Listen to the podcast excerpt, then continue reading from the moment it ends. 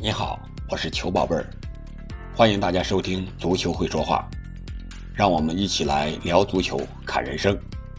希望我的陪伴能让你的足球生活更加有声有色。欧洲杯落下了帷幕，中国足协也没有闲着。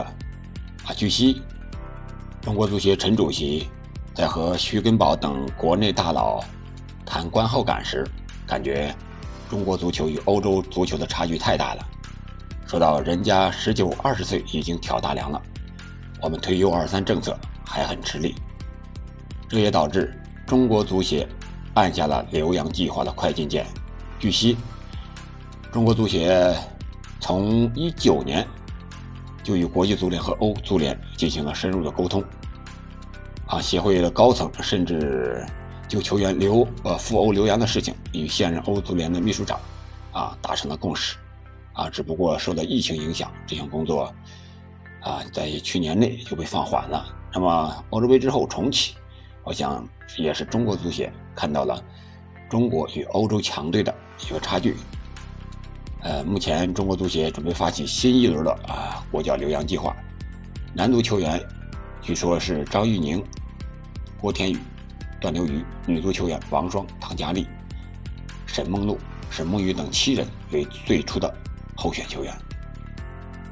啊，据说中国足协此前和来自西班牙的、比利时的、威尔士的俱乐部进行了接洽。女足方面也与英超的曼城、热刺、苏超的凯尔特人等强队啊和知名俱乐部进行了联系。我们又看到了中国留洋的积极的一面。同时，我们也要汲取以往中国球员留洋不成功的几点经验教训。现在中国球员能够在欧洲联赛踢上球的只有吴磊一个人，其他的可能据说也不少，但是都是在一些小球会的更低级别的联赛里效力，而且是看饮水机的比较多。所以说，我们要足协不要。为了完成任务，或者为了给球迷看，就仓促上阵，希望是经过深思熟虑的考虑。就像日韩球员留洋那样，要有充分的准备，而且要有长期的打算，不能今天想起来搞，明天就忘了。一想起留洋，你会想到谁呢？近期的可能就是吴磊，再远一点，孙继海、杨晨。邵佳一、范志毅、李铁、张恩华、马明宇、谢辉、李伟峰等等等等，但是有几个算是成功的呢？我觉得不多，也就是孙继海、邵佳一、杨晨，算是进过球的，踢个让主力的这么一些球员。但是刘洋的作用确实是非常大的。二零零二年中国足球能够。打进日韩世界杯的决赛圈，我觉得和留洋球员那时候的大批效力于国外有很大的一个原因。所以说，我们这批球员留洋也要吸取教训。我觉得主要有这么几点吧。首先是要找到合适的一个俱乐部，选择加盟不合适的俱乐部是中国球员留洋失败的一个主要原因。啊，这主要是一些经纪人呀，盲目的为球员选择大俱乐部，以此赚取关注度和自己的知名度，让自己今后的生意更加兴隆。至于球员能否在那里生存下来，就只能听天由命了。这样的例子有很多，比如以前的周海滨、杜威，是吧？周海滨是选择了荷甲的豪门埃因霍温，杜威是苏超的豪门凯尔特人，但是他们都不合适，只能啊，只能在预备队发挥一点才能。杜威更是受伤之后灰溜溜回来了。和此形成鲜明对比的是日本的球员，他们同时期的中村俊辅，啊，他的经纪人在考量球队的极为谨极为谨慎啊。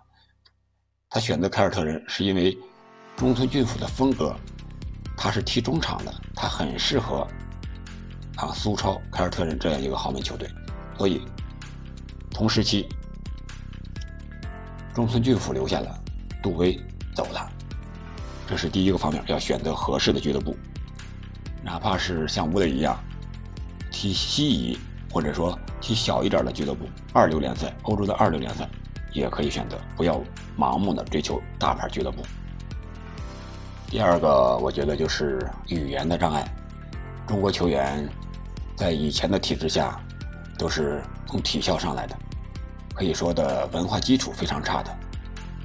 中国球员留洋，不像中超引进外援那样还要配翻译，外国球队不会给你配翻译，因为你不是大牌。所以说，你必须学会当地的语言，而且是精通，至少。你要能够听懂教练在说什么，球员在场上喊什么，训练中应该怎么练。所以说，这个语言的障碍，球员要尽早准备，或者说你有这个信心的人，你有这个信念的人，你就要提早着手准备了。啊，不能因为语言的沟通问题在场上和教练发生矛盾。郝俊敏就是很好的例子呀。郝俊敏为什么教练不喜欢他？到时候感觉教练和他教练说的他不执行呢？就是因为他听不懂教练的话啊，教练怎么说他还是不改，所以说被日本人啊那天赌人啊抢走了位置。还有就是在法兰克福踢球的时候，杨晨和马加特主教练马加特闹出不和。最终原因是什么呢？就是语言沟通的障碍，啊，认为，啊，马加特认为杨晨态度恶劣，迟迟不肯比赛，最终升级为反感，就是因为语言不通啊。所以说，中国人在欧洲踢球基本都是孤零零的一个人，没有翻译，只能自己去加快学习语言，或者尽早提手的早手的准备语言。只要你想踢出来，你就应该自己做好这方面的准备，随时准备着。再一个就是中国球员与日韩海外球员啊，有个差距，就是一个是自制力方面。自制力方面，日韩球员确实有我们值得学习的地方，比如现在的热刺球员孙兴敏，到现在他的父亲一直陪着他，啊，不允许他谈恋爱，啊，包括以前的韩国球星朴智星，还有日本的香川真司等等啊，具体的我们就不讲了。还有就是。要准备充分，啊，不要毫无头绪的就去了。准备充分，我们都准备是什么东西呢？是吧？我们要向欧洲球员学习，啊，要提早准备，早就选择好，观察我适合哪支球队。比如说，你适合英超，还是适合西甲，还是德甲？适应哪个国家的联赛？适不适应海外生活？啊，要加速与新球队的磨合，要学习语言，啊，等等等等。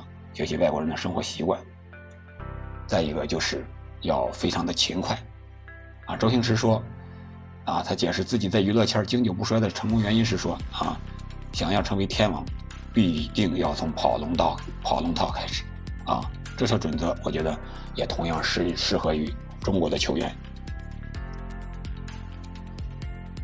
我们都知道朴智星是扁平足，但是还是被称为跑不死。就是因为他的勤快。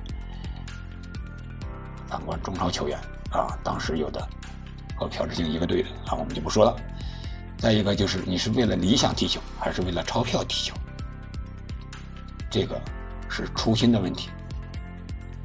啊，施拉普扎就曾经说过呀，德国的中国人当主教练的施拉普扎就曾经说过，说有些球员不知道在想什么，出国踢球了，脑子里只有钱和钱，啊。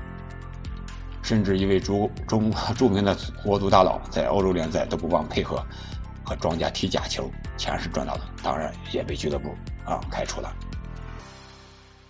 可以说现阶段中国球员留洋，看的不是实力啊，拼的也不是个人的技技术，主要还是人家看到了赞助商的大把银子，还有身后啊对。对方俱乐部相中的是咱们亿万同胞的中国的消费的市场，啊，所以说能去啊，也是相对来说中国国内还是相对踢球比较好的佼佼者了。但是能不能站稳脚跟，还需要努力的去打拼。那么中国重启留洋计划之后，那么是不是就离世界足球近了一些呢？包括还有规划的一些球员。二零二二年世界杯是不是我们就能进去了呢？看了欧洲杯之后，我觉得我们差的还是很远，而且是越来越远了。包括速度、技术、身体对抗、战术打法等各个方面，中超和欧洲杯和欧洲五大联赛都是越差越远。希望我们的足球计划、留洋计划啊，能够长时间的坚持下去，有规划。也希望现在留洋的球员能够向吴磊学习，不管有多难，都要坚持下去，坚持在国外踢下去。这次国足选定的球员，多数是中前场球员，相信足协是为了以后的进攻和胜利。